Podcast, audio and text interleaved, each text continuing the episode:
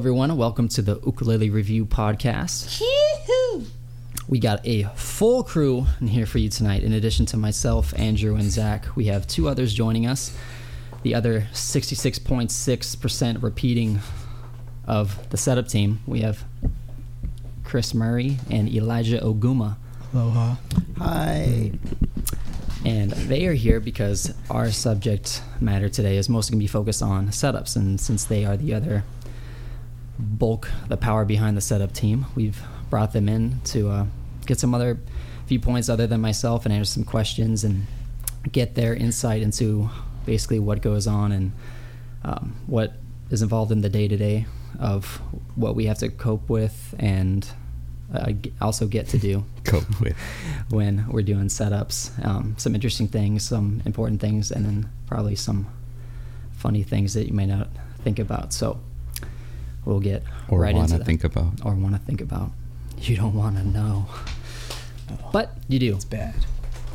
So um, I just I thought that we'd start it off. We would give a brief introduction. So since these guys haven't been on before, Chris, Chris actually, we've known each other for a long time. We both worked Mm-hmm. together for Music Guy Mike, so he's got some experience with that too. But you want to Rest in peace.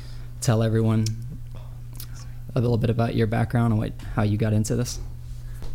Um, our good friend Peter worked for Music Guy Mike first, right? Yeah.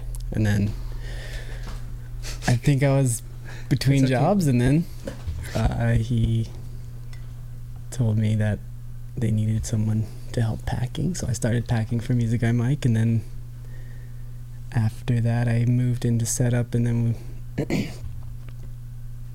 I've been doing that ever since for seven years. Seven years. Wait, with a brief break of like a year for electrical. All right. So you've been doing it pretty Almost much as long as I have. Yeah, because I took a break in between two, um, and then there was also a little break when we both weren't working for Mike, and then you came in and joined our team later. And at this point, Chris has probably set up just as many instruments as I have, um, considering. So he has quite a bit of expertise and a lot of inside knowledge with all the little things and tricks that we have when we work on instruments.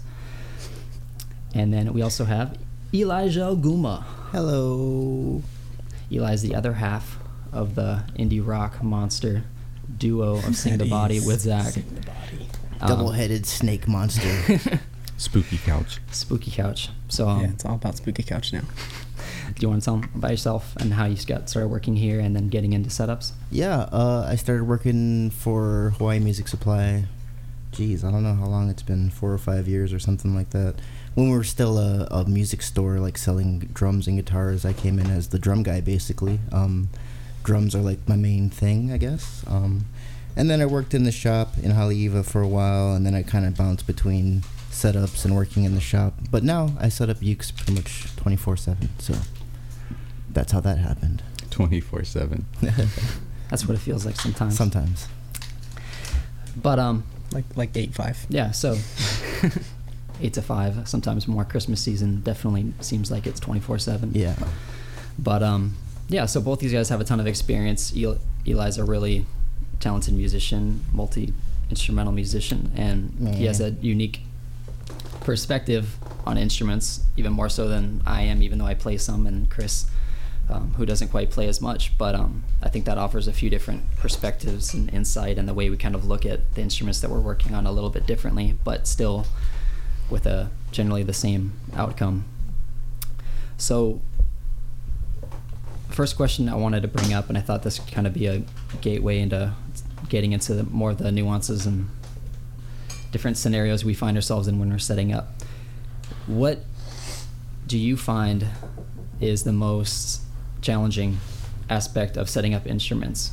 It could be in regards to a specific, you know, one specific step of the process that you have uh, tend to find more difficult, or when it comes to um, you know finding getting the right analysis of what you need to do or the troubleshooting aspect you know anything anything involved in either working on the instrument or with the customer Probably electronics is where the bulk of the hard, probably the hardest part is. Is any time you have to install a pickup, or if we're dealing with a pickup that's already installed and there's issues with it, like buzzing, rattling, some kind of weird like buzz or hum to the pickup, and trying to troubleshoot that kind of stuff usually takes the most time, I would say, and can be the hardest like to pin down where exactly it's coming from. So I would say electronics is probably the most I don't want to say frustrating, but it can be the most time consuming and problem ridden thing we do, I Yeah. think.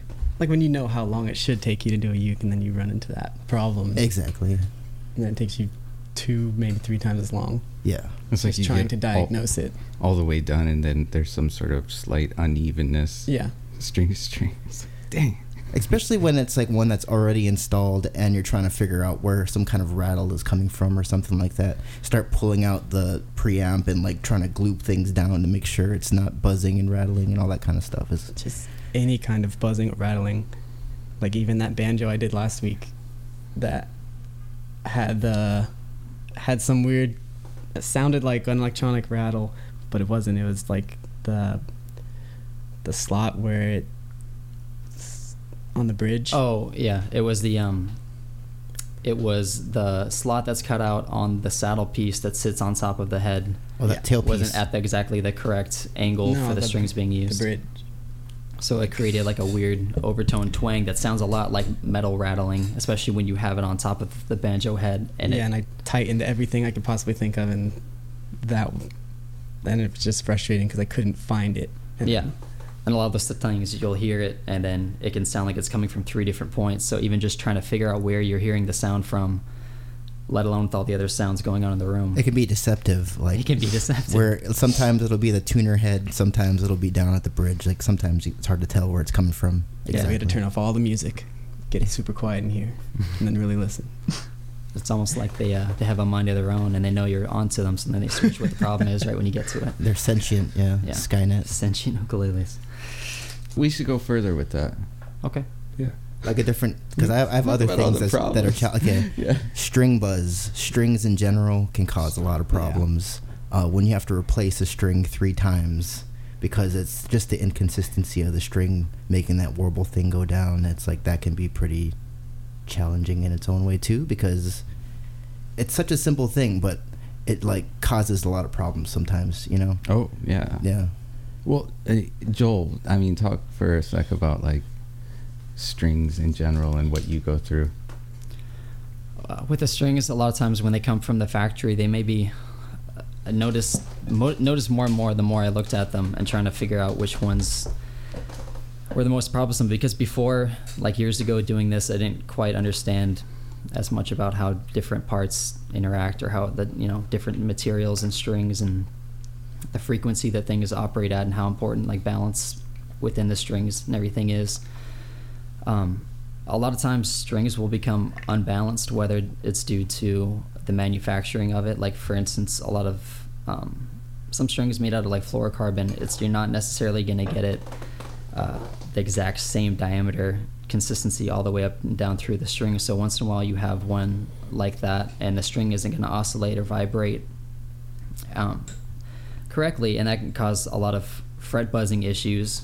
And it's easy if you don't notice that to get distracted in trying to address fret issues or maybe the twang that hearing is causing uh, sound coming from somewhere else. So that can be misleading and throw you off and create a lot of extra work that you're trying to fix when all it is is a string that's just unbalanced And a, lot of things can cause the string to become unbalanced too. Like the angle of the nut slot can cause it to become unbalanced. Tightening the string too quickly can cause unbalance. Like playing it too hard when you first put a string on can cause unbalance. It's like a ton of things you have to kind of consider when you're putting new strings on that we have to deal with. Like sometimes we'll string up something with a nylon string and leave it at half tension for an hour so it properly stretches so it doesn't cause more problems when we actually bring it up to full tension, you know. So Yeah, I see you guys doing that. I mean, um, pretty certain fluorocarbon strings are not rectified. So rectified is like sending it through a machine to ensure that the diameter is going to be perfect all the way. The full length Throughout. of the string. Exactly. Some some are better than others in general. I mean, like Seaguar invented fluorocarbon, and they um they have like a premium line that's actually more consistent than like their regular line uh, fluorocarbon line. Um, so there there is a variation. It's not like all fluorocarbon is equal in that regard, but for the most part, you're going to see variances. You know, I mean, they're made for fishing. It's like fishermen don't care. about- Right.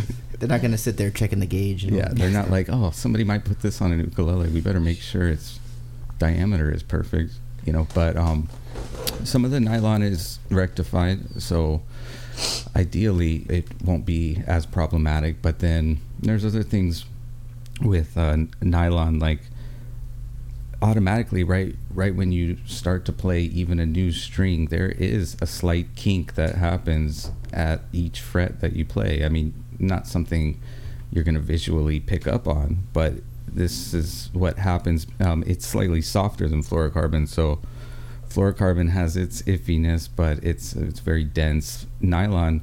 Nylon is like actually um, it can be affected even by the heat in your hands or the humidity a lot more and those sort of things which can you know affect the way it vibrates um, sometimes ending up in string buzz sometimes ending up in intonation issues so it's not like either way is really perfect but the thing is like this is part of the check that you know the setup team does and um, a lot of times that ends up with a lot of string changes and then sometimes you can go through a lot of that and end up putting it in a return pile and starting all over Yeah. It seems like it should be the simplest thing, but well the problem is it comes at the end of the setup because i mean the biggest things you know that you're gonna do uh, to alleviate that problem come before it like obviously it's buzzing that's why you're dressing the frets and doing all this stuff Yeah.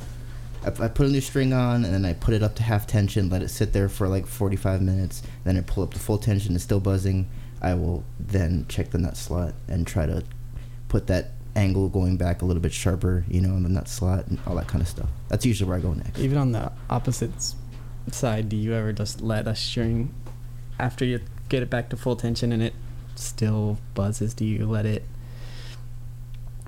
just sit for like maybe an hour or two Yeah, and then try and play it again at full tension still and it happens to just go away? yeah. Just by does. letting it stretch longer. Or sometimes I'll crank it up like two steps higher than it's supposed to be and let it sit there for like 30 minutes. Sometimes Yeah. that fixes it too. It's weird.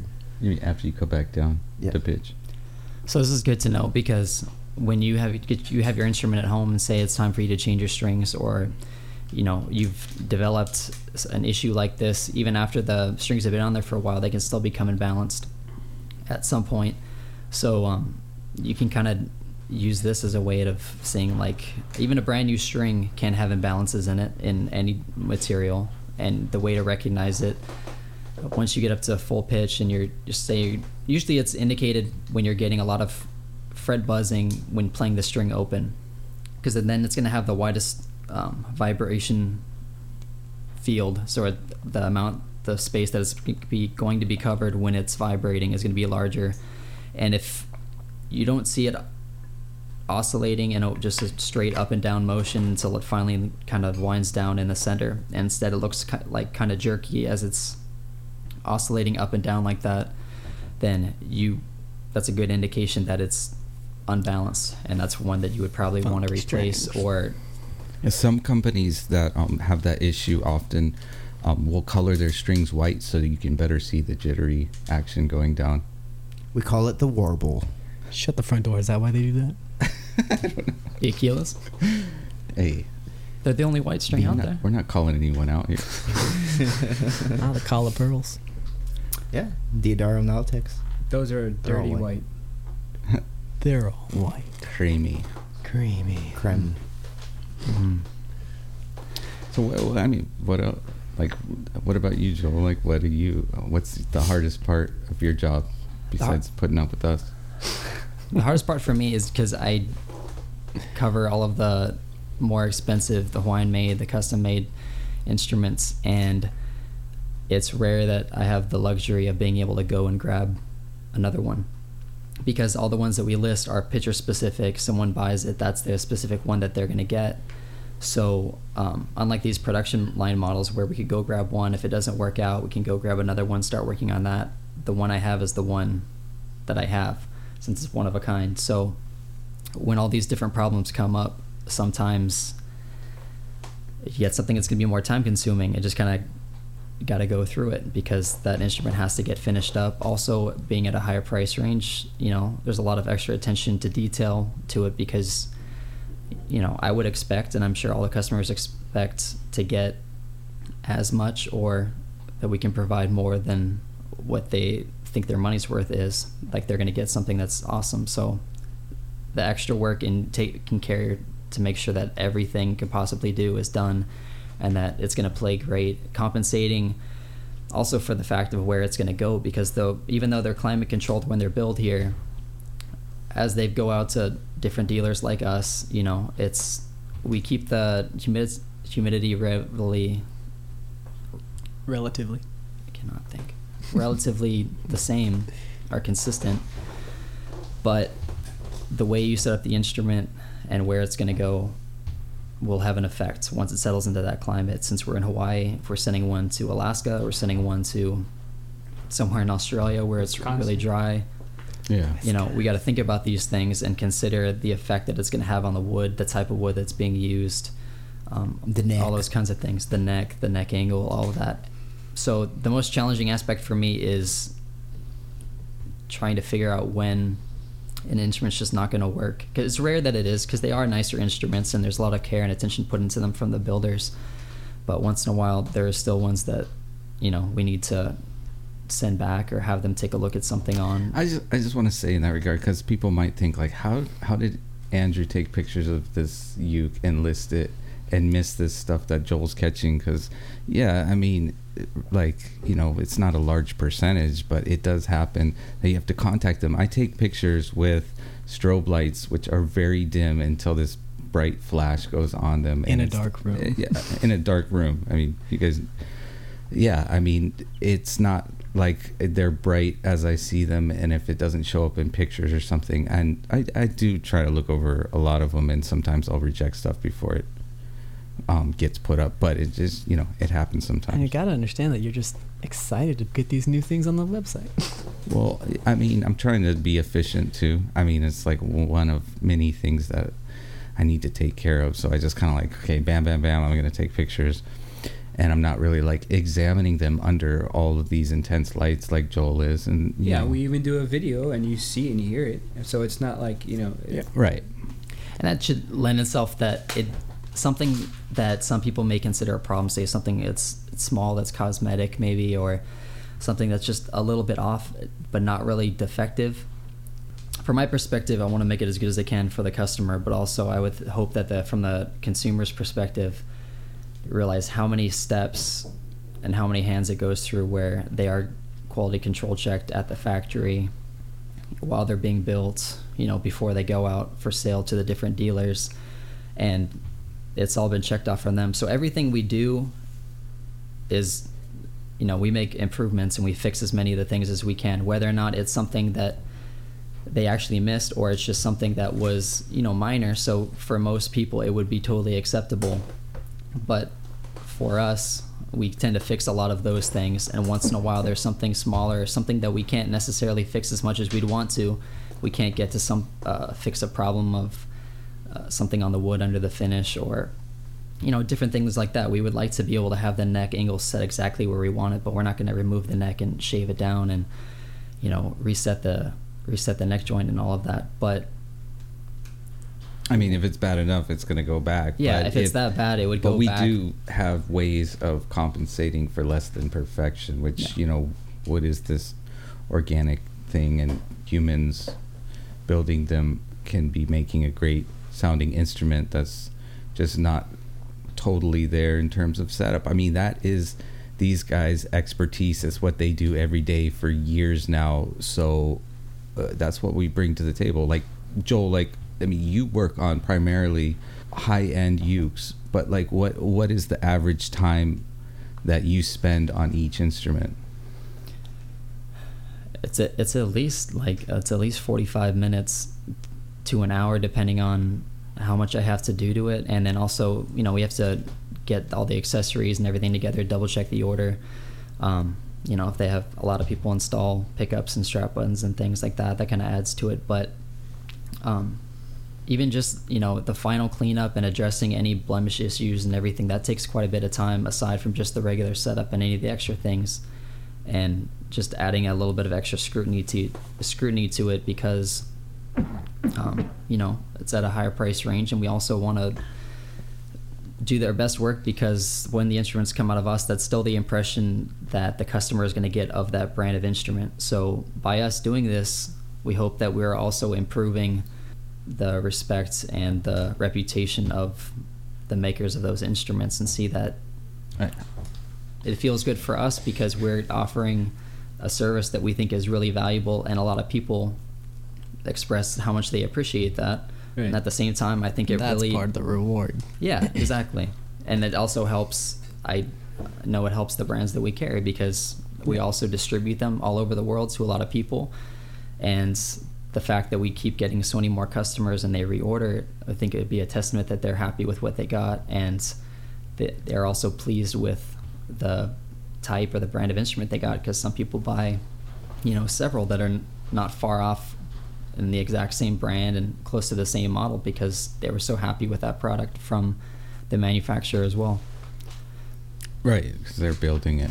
You know, I mean, we have this expertise that is this final step. I mean, we're not taking anything away from the instruments they create. It's like we choose them to support them for a reason because we believe in them. But Right. still, we've come to learn that there's certain little things with this one or that one that just makes them that much better. That's what we have to offer.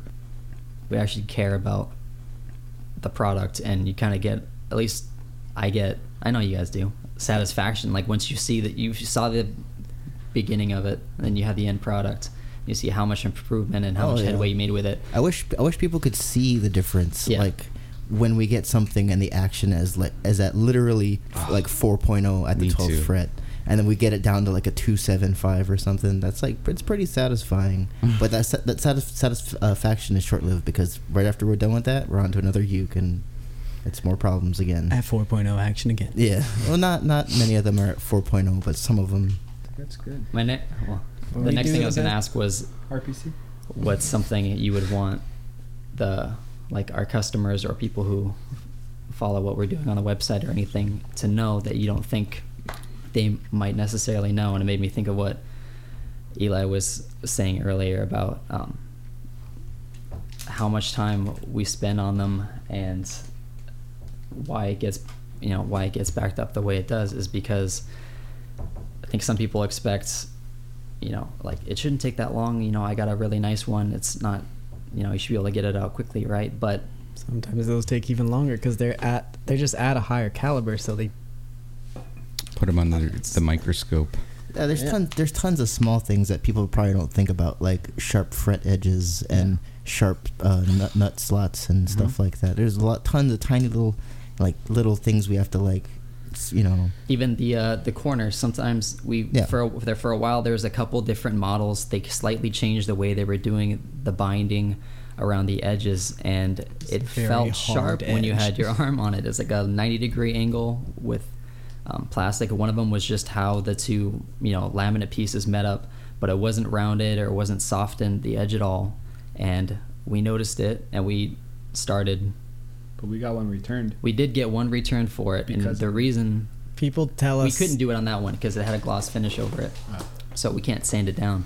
But the other ones, you know, people noticed it or they picked it up at a store. They liked the model, but they didn't like that, and they're telling us, you know, I want to get this, but I noticed like this is really sharp when I put my arm here and everything. We address that when we do the setup. That's something totally. These are things we're always looking for, but we still get some customers telling us like, "Hey, this was no good," and we, from then on, try to make Yeah. that constant improvement. A couple other things that people probably don't realize we have problems with sometimes. Tuners.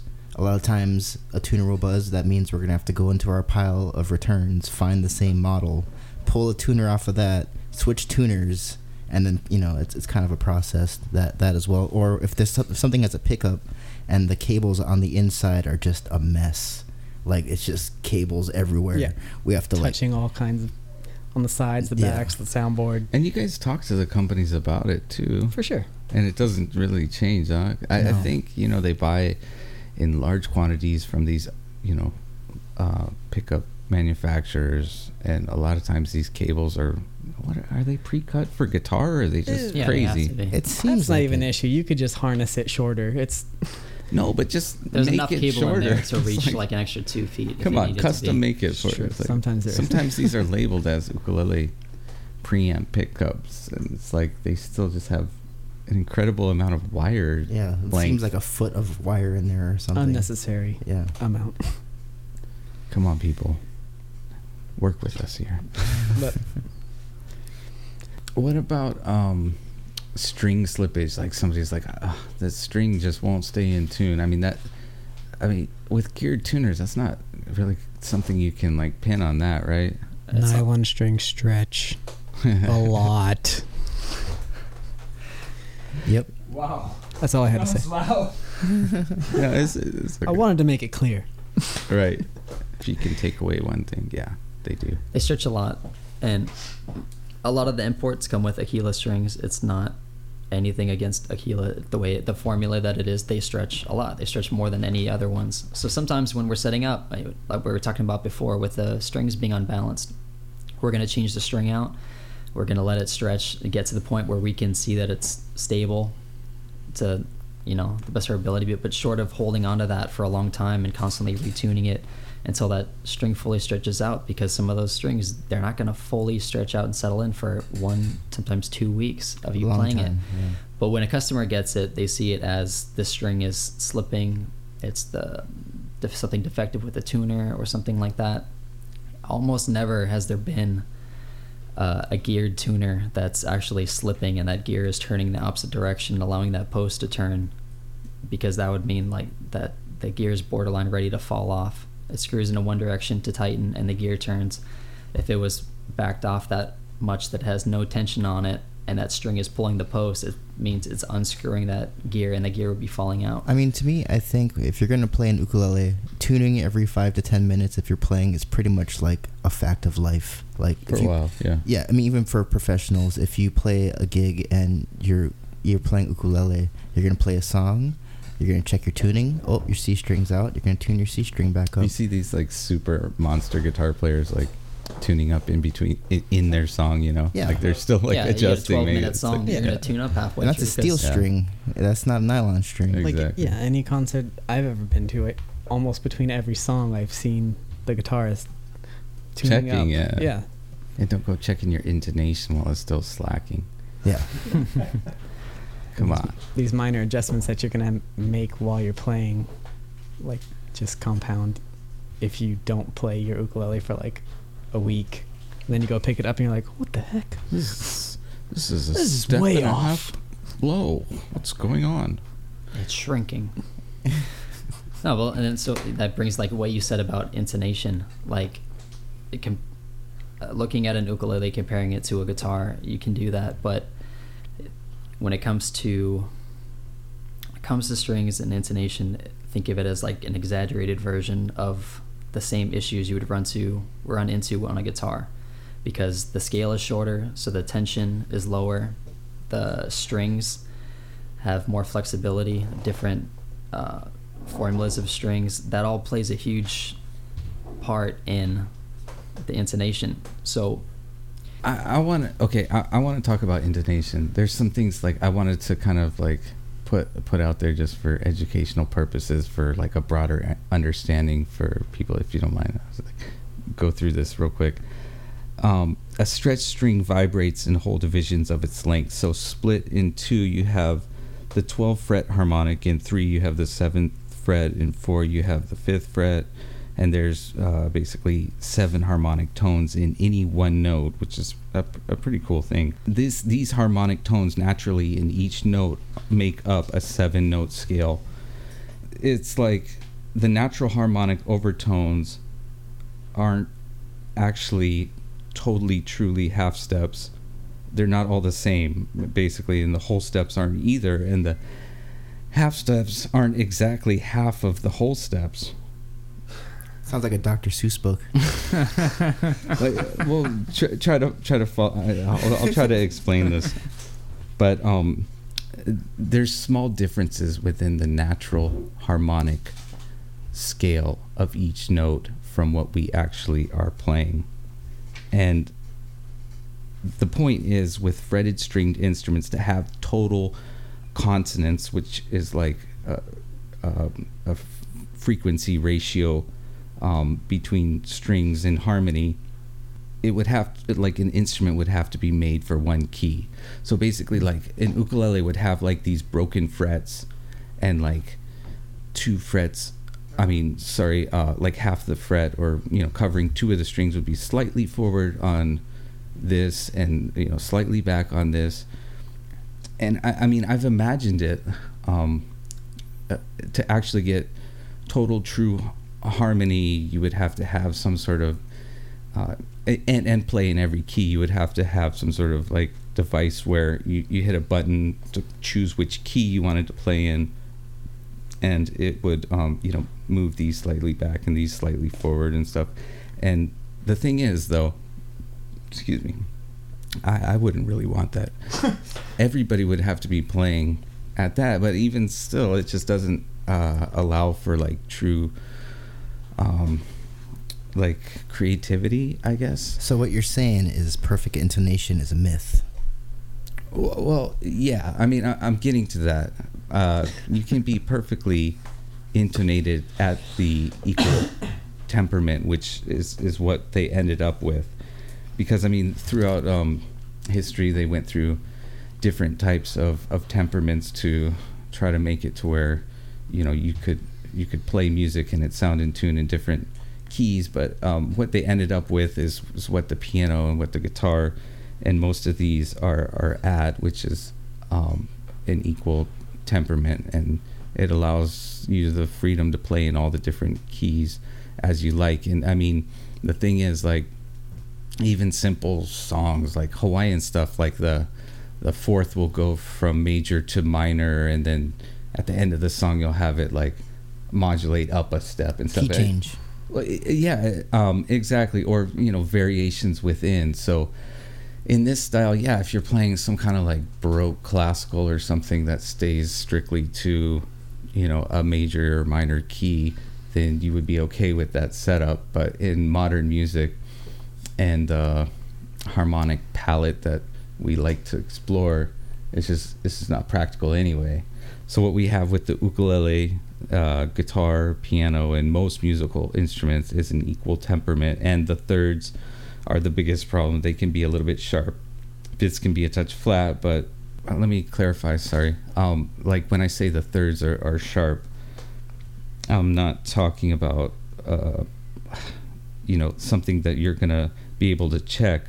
I'm talking about the relative um, pitch to the natural harmonic overtone of the note. So a perfectly tuned E will still be 14 cents sharp to the E, major third harmonic overtone of C. So uh, do you guys understand that? No. yeah. So like I, I've I've played with a bunch of like guitarists with like three thousand, four thousand dollar guitars, and they'll know what what frets they're gonna have to go a little bit more sharp or a little bit more flat with. You know? Yeah, I mean? and some make small adjustments Exactly. between songs. I mean, it's getting to a, a pretty picky level, but um, basically, okay. Um, let me just like explain it like what I was saying earlier. Like, E is the is the major third of the C scale. You know, so you can play an E note, and it will be perfectly an E on the money. But relative to the C scale as the third, like if you play it as a harmony of thirds, uh, you know, a third harmony, it's it's the E will be slightly sharper than your ear wants to hear because the natural harmonic overtone of that C note, the E, is slightly flatter than what that note's gonna be. Ah.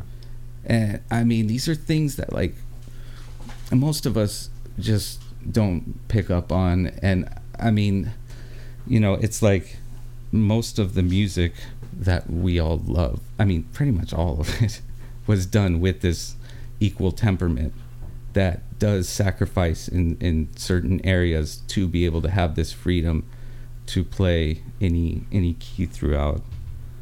But um, I, I just say that as an introduction to intonation to point out that we're starting with imperfection, even if everything is done perfectly.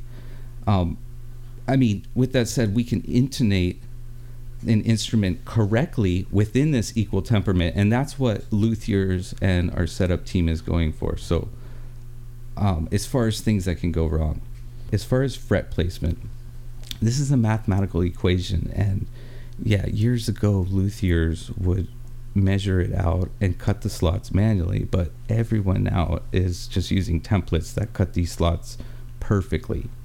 So it's going to be extremely rare for that to be a problem. As far as the distance from the nut to the saddle, well, uh, let me explain this. If the strings were sitting on the 12th fret, it would be exactly halfway. But when you press down on the string, it sharpens the note. So we extend the length from the saddle, or, you know, the builder does. And this works perfectly because the higher up you go on the fretboard, the higher the strings are from the fret, and the more it sharpens the note. But at the same time, the more you shorten the note or shorten the scale as you play higher, the more compensation you're getting from the compensated saddle. So it's like a, a, relatively um, more compensation as you go up on your frets, and this works out because it's also relatively higher action, causing you to press down more and go um, higher in pitch. These things are variable. It depends on the height of the strings, um, and it depends. The height of the strings, the strings itself, the, The touch of cage, the yeah. player, the way you strum, like everything kind of. Size of the frets. Yeah. you know, I mean, the same thing can happen uh, at the nut if it's higher than necessary. If it's on plane with the rest of the frets, in other words, if you like fret it at your first fret and um, notice the height to the second fret, there's barely a difference from the nut to the first. There's a little bit of a difference, but if you stay in line with this, then um, you shouldn't need any compensation from that. But this is one of the ways that we make make these ukes sound better right off the bat. I mean, most nut slots, you guys know, they're higher than they need to be. And it's not just an issue with playability. I mean, it affects the pitches of the notes played, especially in that first position where most people play.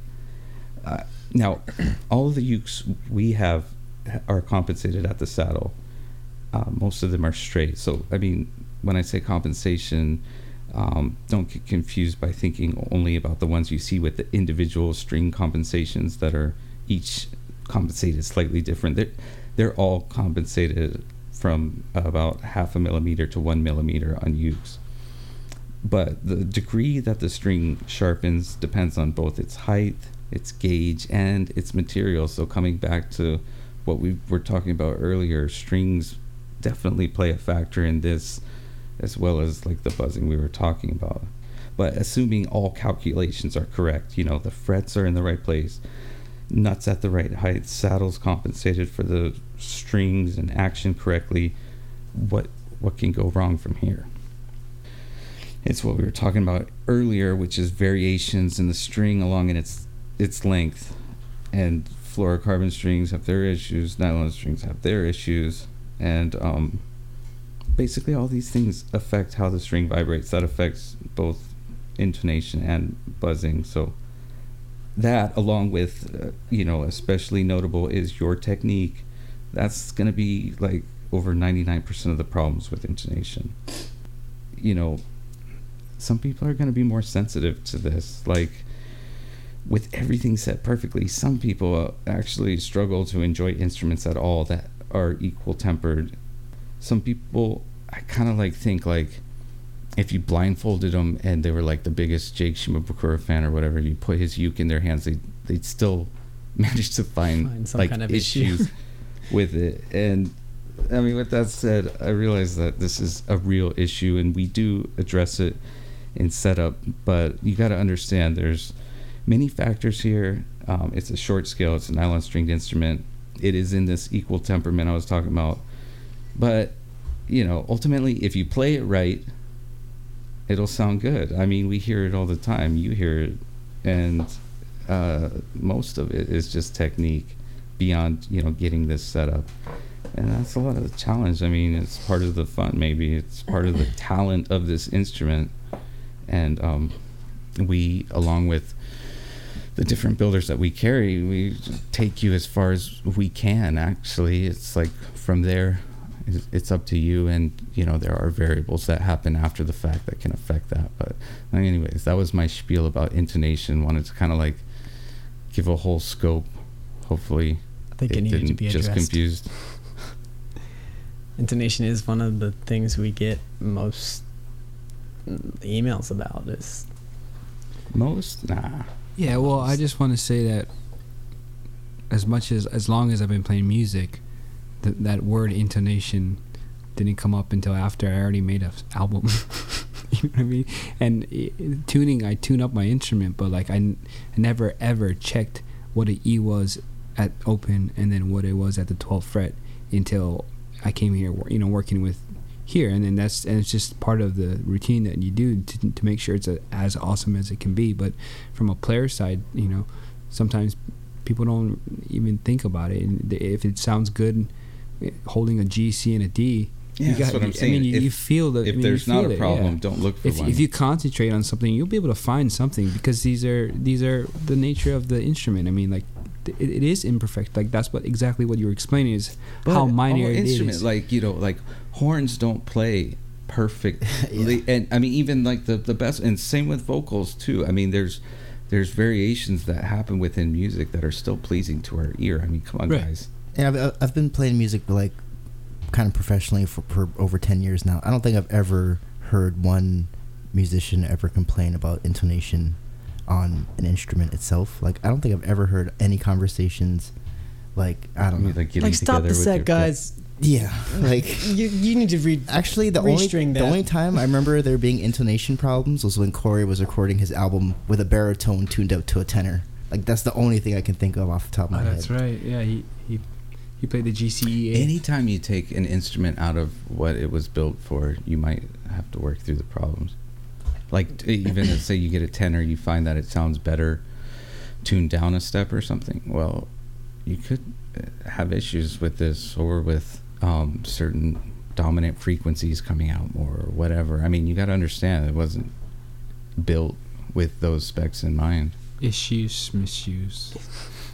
Uh, yeah, Jimi Hendrix said uh, right before uh, Woodstock, "Tuning is for cowboys." then he then he proceeded to play out of tune. I forget That's- what song it was. There's a there's a beauty to being out of tune, kind of sometimes. no, you know? there honestly there If is. you I can mean, make that sound good, yeah. yeah, and it's You're it's it's the feeling skilled behind it. I mean, look, I- if you, I mean, yeah, mu- mu- music playing music isn't meant to be sitting down at a bench with a strobe tuner and checking every fret. hey, Like, for that's- some it is. That's not, I, I guess, but it's way more fun to me to just and try to enjoy your, your instrument. You know, like have fun. I mean, the way that I Create take music. it is like, uh, partially, I'm sure there are a certain percentage of these people that have this rare gift, and uh, it's like, you know, this two-sided thing. Like it tortures them. I don't, I don't know how much they're trying to just like brag about their ear or something, but there are people who are like, oh, that's four cents flat or something. I'm Yeah, it's like those. It's like when people, when a musician shows up to a sound check and they're like, mm, "Can I get a little bit more 4K in my monitor, please?" It's like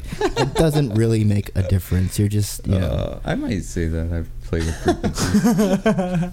I don't know if I would give that. I would I just w- I say wouldn't maybe the higher past you. frequencies. Well, you know, when you're a band playing a half an hour set and hey, it's up like, on the highs. yeah, Joel, Mm, I Bubba, don't know, you had that something? 3K. I don't know.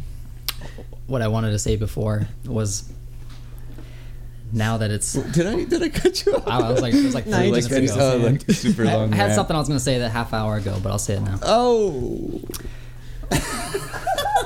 I started up. to say it, now I'll Better finish shut it. up now. So, what I'm saying was, we talk to customers. Sometimes they'll have a problem. They'll have a question.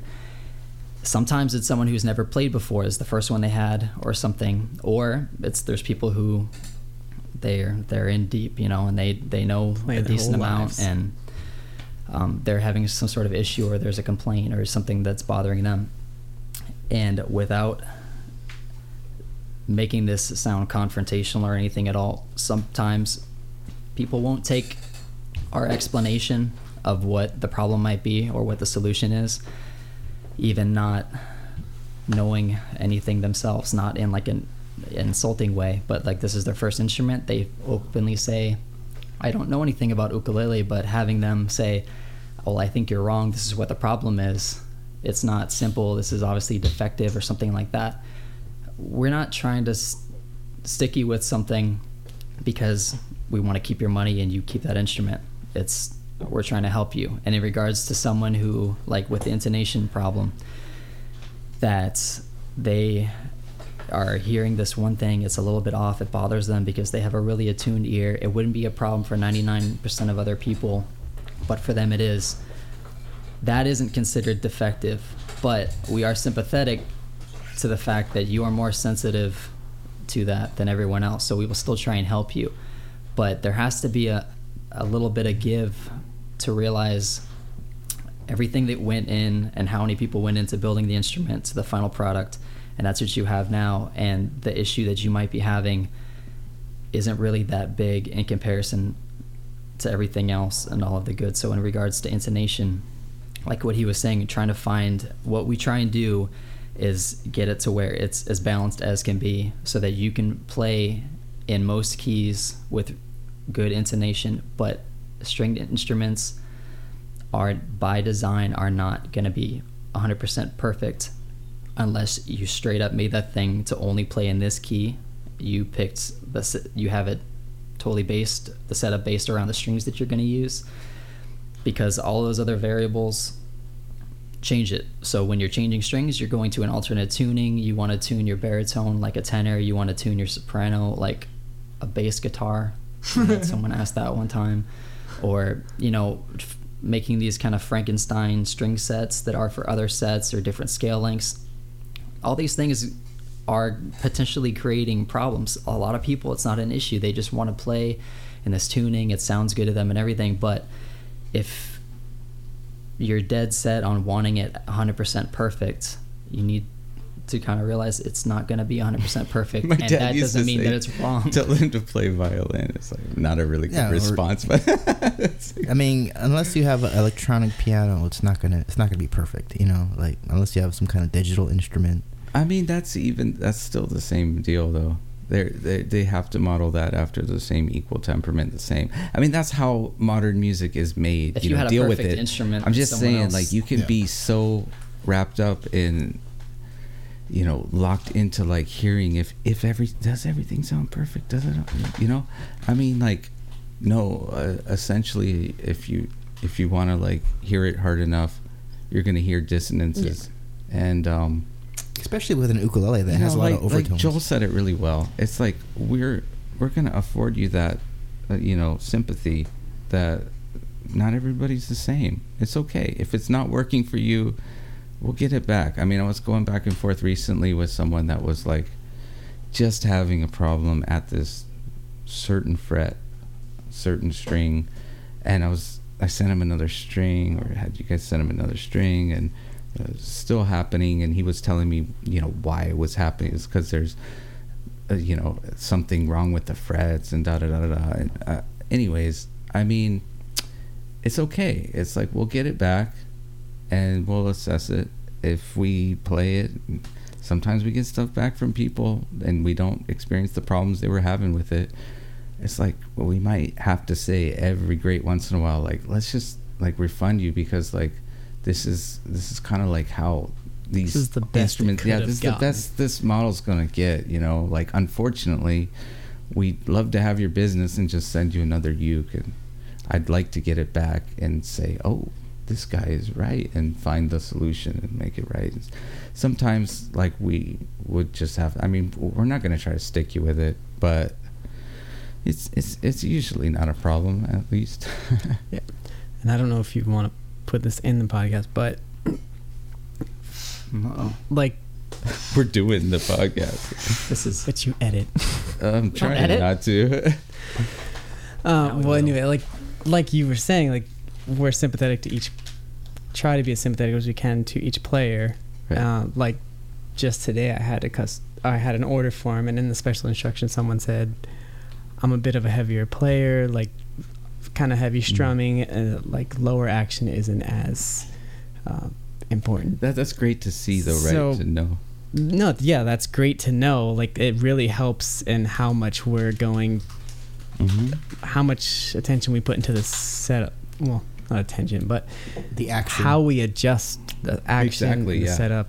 So if someone's like a real light finger player. I mean, Like, it didn't let you actually off the hook us. because, like, we get them, we take them out of the box, and it's like if we play really lightly with high action, we don't get buzzed. You play really heavy with high action, you can still get buzzed. Yeah. So it's like uh, inevitably you're most likely us. gonna like still have to dress the frets and get it all right. But almost you, always. but you don't have to worry as much as like, oh, are they gonna like?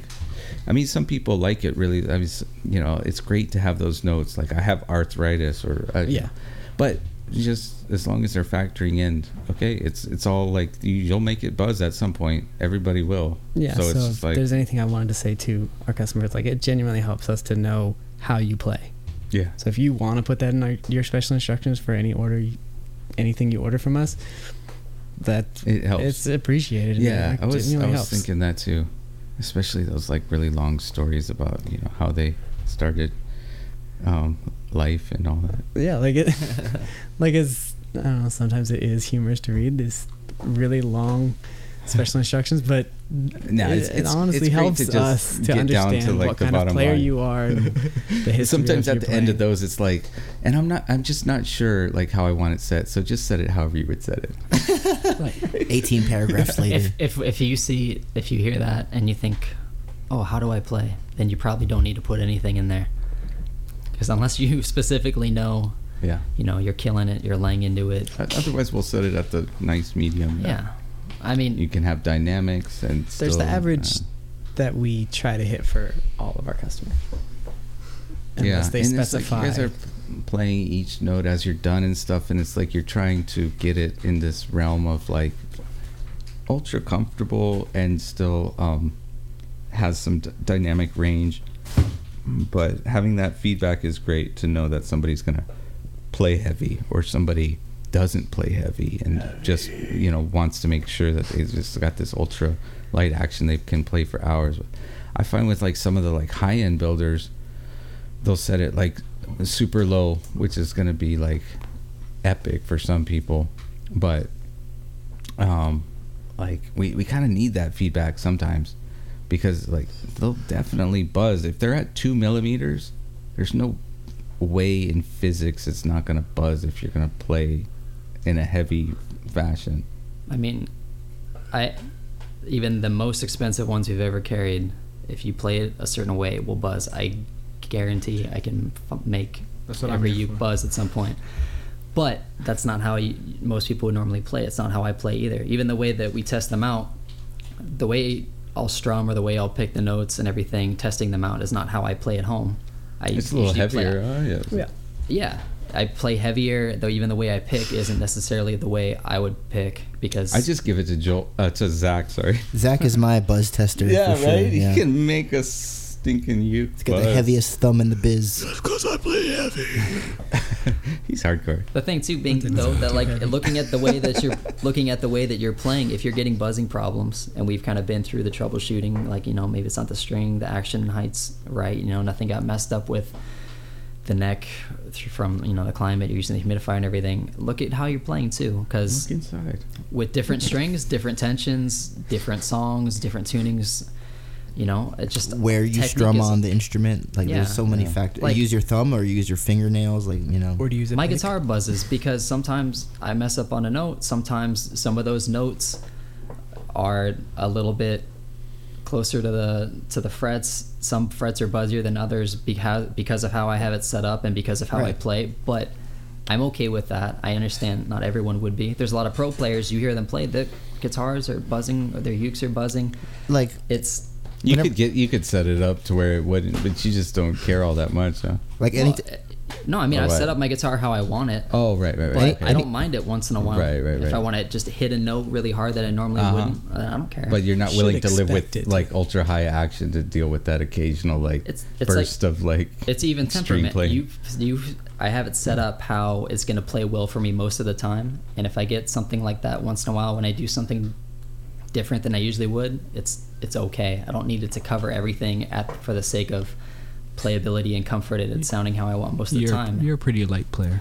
Like uh, whenever Corey brings us a guitar in and I play it, I'm like, whoa! Like it's Buzz City It's- it's everywhere. So low. he his technique is so precise that he can play that guitar and it doesn't buzz. But for any average person, And it, it still does when he plays Yeah. sometimes. but it's so beautiful that it doesn't matter. But you know what? A, a good exa- okay. Beautiful. Like let, let me just say, like Mm. so, sometimes I am working on the frets on these like nicer ukes that I'm taking videos of because they'll come from a higher end builder, and I love the instrument, but it's just it just needs that final fret dress or change of strings or it, it's not there. I mean, it's like buzzing really easily. And it's like people like put these builders like up on this pedestal like they can do no wrong, but I mean, They're human. sorry like sometimes like i have to even adjust it to get a sound sample out of it and beyond that most of the times i don't adjust and they're not optimal. Like the nut height even is like way too high and that might like make some slightly out tones while like Kalei or Corey is is even playing it with their awesome technique but i'm just like you know whatever. I don't have time to adjust all of these you know beforehand.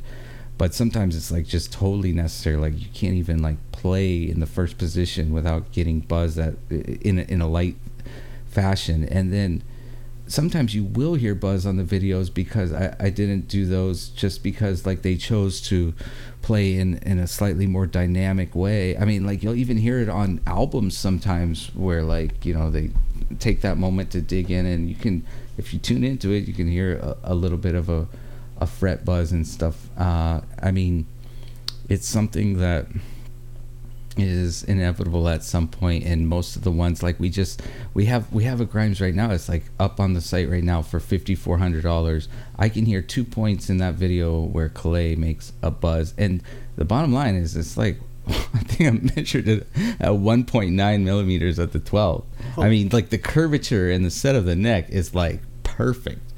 I mean he just chose like something a little bit more dynamic at that point in that fret to where it's like yeah there's a threshold you know no matter how absolutely perfect. But the thing is it's it's i would think it's tough for you guys like you might need some communication because there's like you know the uh you know our our female customers that are like you know getting older in age and or or not or what uh, maybe even guys. Like some people like lower action. They play softer. They're playing in their room at night. There's just like with their technique, you know, maybe they're playing thumb like right over the tongue of the fingerboard, right where you get that sweet tone, and you can play in a way that, and they could play for a much longer at at that um, height, and and still be comfortable with everything, you know. So it's like it's tough to like figure like, oh, should I raise it and like make room for more dynamics, or should I leave it how it is and maybe like make it, you know, perfect for it may, it may be at that price point you leave it I, I don't know i mean like these are like At this, any this, price point, this it's helpful luthier for I, us. I i totally That like communication respect, is helpful. you know I mean, and the higher you have the action, the better the instrument's gonna sound too. You know, you actually get well better to a certain point right? Yeah, yeah, to a certain point. But yeah. until you start hindering the intonation. Yeah. right yeah Every change we make affects something else to some degree, so it is literally a balancing act between all the different variables. I mean, it doesn't hurt to like learn a little bit more about how different things affect other things. And when we do our setup, we're aiming for that middle ground that tends to please almost everybody.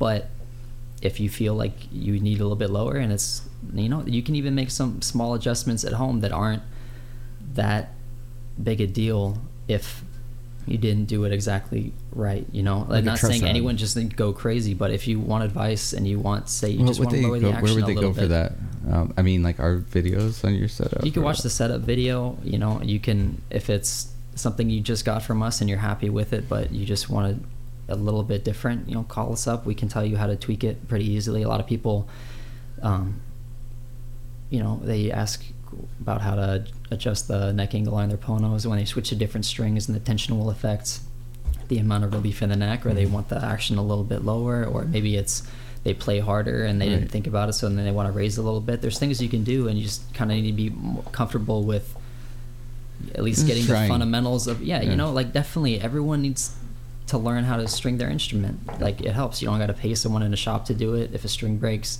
Speaking you have a of backup Jimmy, set.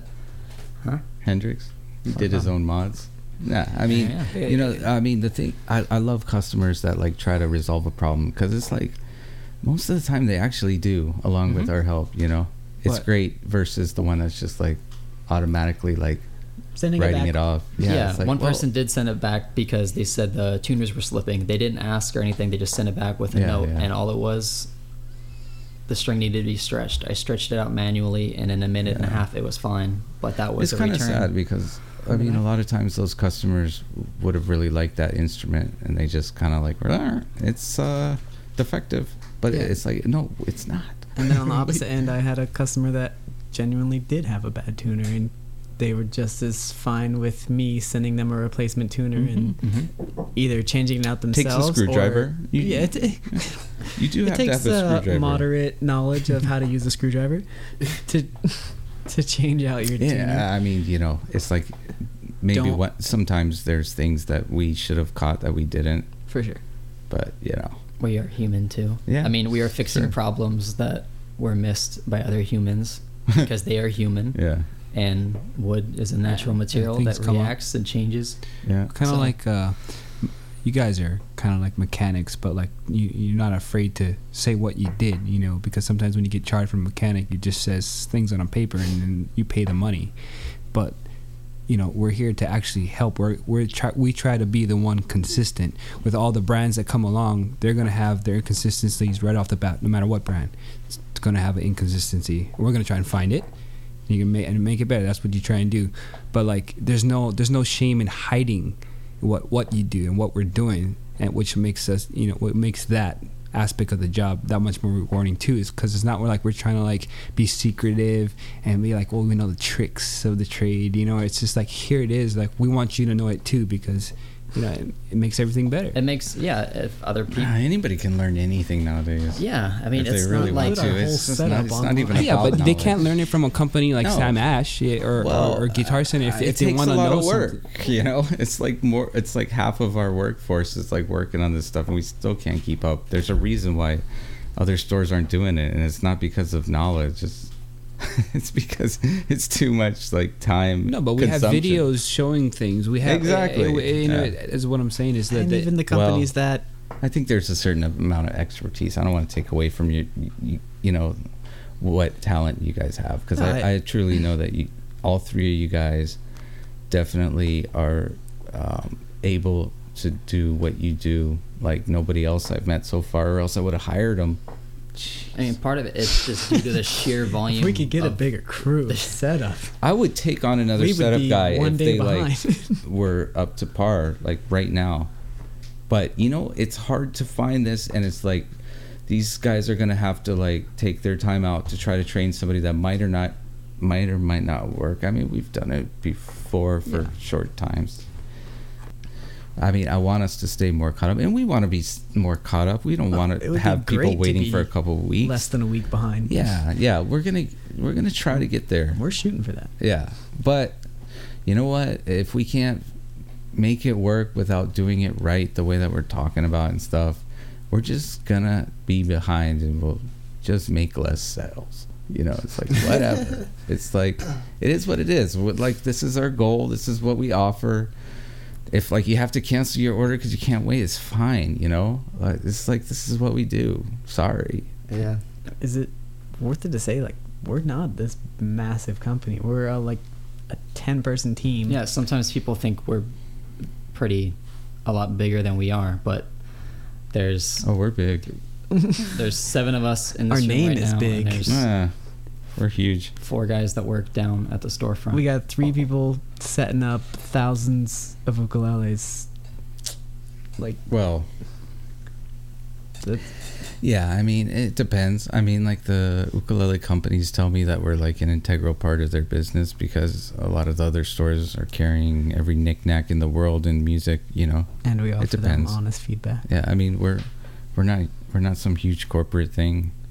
I mean, you know, I, I actually own this company, and it's not like I ever you know went to business school and like you know all that What's jazz. Whatever, man. You know, I mean, like our background from me and like all of you guys is either in playing music or um, in music, you know, Lutherie, whether it's building or setup work. I mean, that's where we're coming from. Okay, you know, we're not like trying to take over the world. We know there's a bottleneck here with this setup that we're doing this podcast focused on. This is what it is, you know. It's like we could potentially do more, but this is what we're doing because we want to do it right. You know, we want to offer these affordable, you know, which is relative. We're not even starting under a hundred at this point, but semi-affordable ukes to you that play more like Honestly, higher if end you want ukes. something under a hundred dollars. Yeah, I mean, it makes a huge difference, you I know. saw things under a hundred dollars. well. Only yeah, a that's few. true. We do. Yeah. Well, I So we got like three. We're not solving world hunger here, but this is our little way of just doing the best we If can you want a twenty dollars with our lives. go to the swap meet. Make the world better, you know. Anyways, you know, We all work really hard. we love you guys. Believe us. We're not just messing around. Bruh. We got internet. Hmm? We don't live in grass huts. and we're not just waiting to go surfing every day. I I I, am. What are barely see daylight, about? honestly. I Me and Joel are like vitamin- vampires. me, me and Eli's our vitamin D levels need to be supplemented for real because otherwise I would be experiencing seasonal effectiveness disorder because we're inside working on these ukuleles. So it's not we're working I'm very hard a lot. It's not just D. from the amount of sun I get. You guys need to get in the sun more. what? Chris actually surfs. He's a surfer dude. Me and Chris used to surf together. Yeah. Then Oh, can we tell that story? Until I destroyed, What- destroyed what story? Joel's face. Or he Oh, almost the- killed him. Yeah, the surfing stuff. That's not what stopped him from surfing, though. What did did did your skeg just like scrape the heck out of? We don't actually know. The only thing we know for sure is that the you know nose the of doctor my figured board. it out. I thought he said it was the fin or the leash could have caused some kind of. Wait, what happened? I can clear this up. Cut I him- cut forget. him in the I neck. forget. All right, guys. Well, the initial. Shh. Joel's gonna explain. Okay. we were gonna- surfing. I was. we were all at a spot on the North Shore, and what Chris had been doing for a couple days was this thing where you stand on your board And you it's cut people floating off. under view. No. No, you Underwater. stand on your board. You're not going anywhere. You're just waiting out there for a wave, or you're in the channel and you're standing on it. And because if you have a short board, usually it's not gonna fully float you standing up. So it floats a couple feet under the surface, and you're just kind of standing on it. Right. And then you lean Yeah. back, and then the board will shoot out of the water. The leech will catch it, and it'll jerk back. So he had been doing that, Wow. and it's, it's a little dangerous.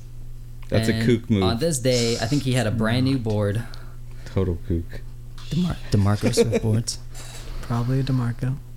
and I had pulled into a little a little barrel on the little East Bowl at V-Land. You got so pitted. Got so pitted. I was cheering him on. That's, That's why okay. I was so standing here's the thing. on my board. Chris is in the channel, so the way the this break is, that little inside wave is moving, and it, the channel where everyone paddles out at, kind of goes past it as the wave comes in at an angle. And it was it was not bad. So he had his arms up. He went, "Yeah, Joel," and that's the last thing I heard. And I passed him, and then all of a sudden, In the channel?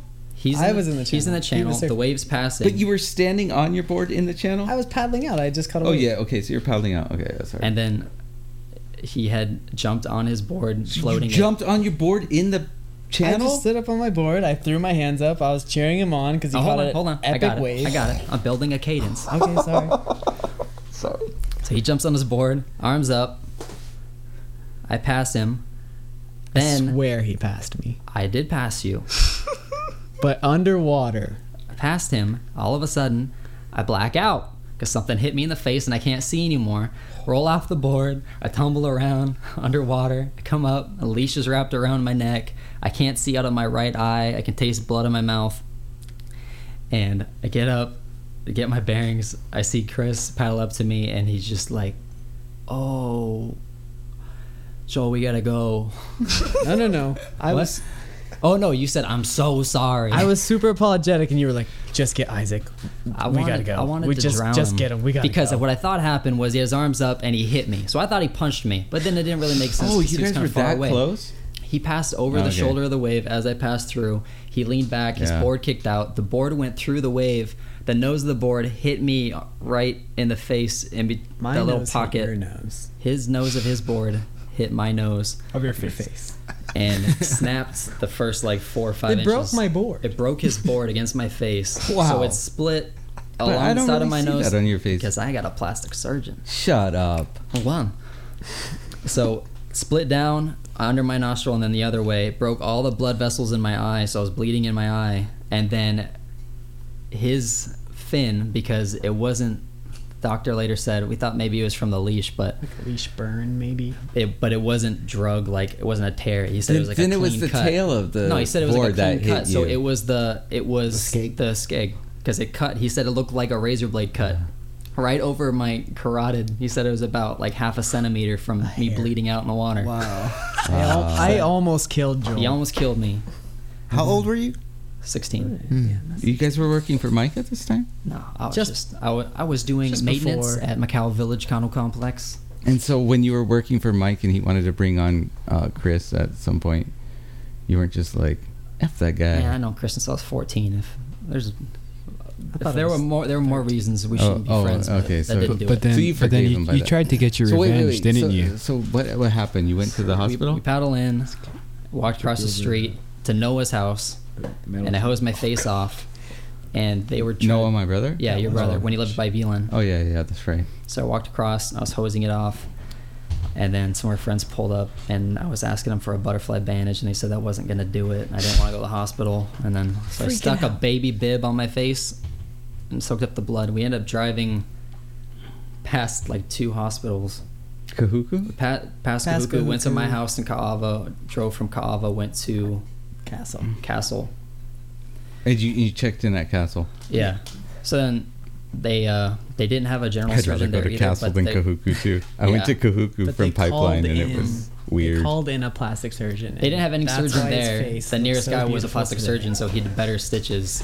Otherwise, it would be a lot bigger of a scar. So the one down here, I think, was 20 underneath, 20 on top. This was like 30 stitches. 30 on your face right next to Dude, he did a good in like job. in like an inch and a half. Like Yeah, mind you, it splits like an upside down Y. So it comes down and then it splits at the bottom. Two I didn't know you, so I'm, I'm assuming you were like ultra inch. ugly before that. Oh, and we then have a picture. Like Picture. magically, like um, fixed We'll you show up. you. So you Don't you should worry. thank brother Chris here for doing you the favor, I was always getting handsome, that man. awesome plastic surgery. no, but how long? I mean, how long did you just want to kill him? Mm, he got I revenge. was medicated after. for a couple days, Yeah, but oh, you're like get it's okay, a little bit." man. It's, it's cool. I, I, I was gonna always it- forget was- about the Once I found out it was an accident, I was gonna let it go until all of um, his family was more egging me on to be more upset about it than anything. His family? yeah, Joe and Isaac and Stu. Good. They were My all brother kind had a graduation party for nursing. Nice uh, tight family. Yeah, it was pretty, it was pretty tight. and Joe was like, dude, I would just kick the crap Pretty out sure of it was him. Isaac. but Uh, I still have nerve damage in my face. If Yeah? I touch my nose, I can feel it in my eye. If I touch my temple, I Oh. can feel it on the co- inside corner I behind have my this eye. feeling maybe that's like with your like special powers. Mm-mm. It's definitely It's like Spider Man. I don't man. It's it's hard to wish the past different because you just don't know how things would unravel don't if things didn't happen the way they did. three weeks Unless later. I you got in a car totally hate the way they are car now, accident. then you have to kind of like be like, well, Was that the the maroon? I mean, I, I mean, you got a You got to get your revenge, though. you got a nice wife. I mean, without the plastic I surgery, did Zack okay. really I did to- okay. you know what? share that revenge. I always took the left at V-Land. Even though it's tough That's to get not- back. that's- oh I'm my just goodness. saying, if you'd have taken the left, take That like left a is man. you don't weak, need the channel. Jeez. Closes out on you. You need that. I know. You power back through. Well, you get beat on the. Oh, I'm not Reef worried about while. fighting my way back out, man. I'm just saying it's not as good when you go left. All right. What, what are we looking at for time? Are we just like rambling? oh, we're like an hour and a half in. We're good. I believe we've handled Goodbye. everything in the setup department. Oh, not even. Well, we could have talked for way longer about this, but you know, We if we're gonna do this every week, more then like episodes. we could do this every few months with you guys. Basically, we want you to know we work really hard, not just to co- No, we do. Because we care. Shut up. Shut up. We work hard because we care. it's better for us in the I long can tell run. because you're so grumpy all the time. I'm sick, man. I'm super sick. No, honestly, Yeah. like well, thanks for um, Well, hosting. You, you know, Joel tried to get me to like s- do this, but it's like he's he runs this department. If we're gonna do a podcast on setup, um, thank you for you know, kind of uh, at least heading it, even if I interrupted you at most every juncture. Forgiven. Oh, no, like what we didn't You my get to address that much was the reward, and it's the emails and calls we get from our customers Yeah. saying that our what we did to their ukulele was Yeah, amazing. that is one thing I wanted to say. We do get a lot of emails. People don't have anything else really that they needed to say, but they will send an email just specifically to say thank you. It's awesome. We appreciate the work you put into and it. And that it plays like butter. and sometimes they say, I never send emails when I buy products, but Yeah. Exactly. Yeah. But seriously, like I never, I never I really don't. email people. Yeah. I mean, unless uh, even when it's bad, I guess I don't. But I, I we appreciate it because we do Yeah. read it and we do let Yeah, like we provide whoever the worked on it.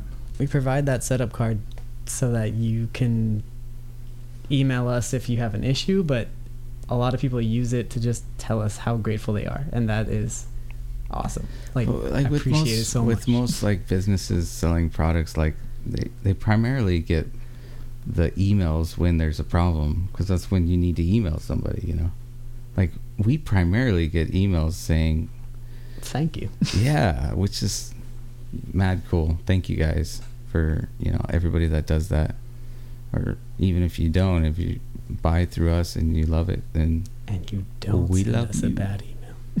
We Nah. love you. Thank you. It's it's rare in in comparison. I mean, we're sending out about thirty ukes every work day, and uh, every day there's a few things for us to like, you know, try to make right. We try our best. Exactly. We're gonna wrap it up right there. All right. I'm gonna go home and get into bed.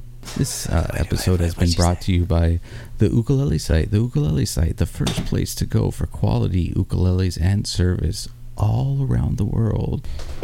That was a doozy.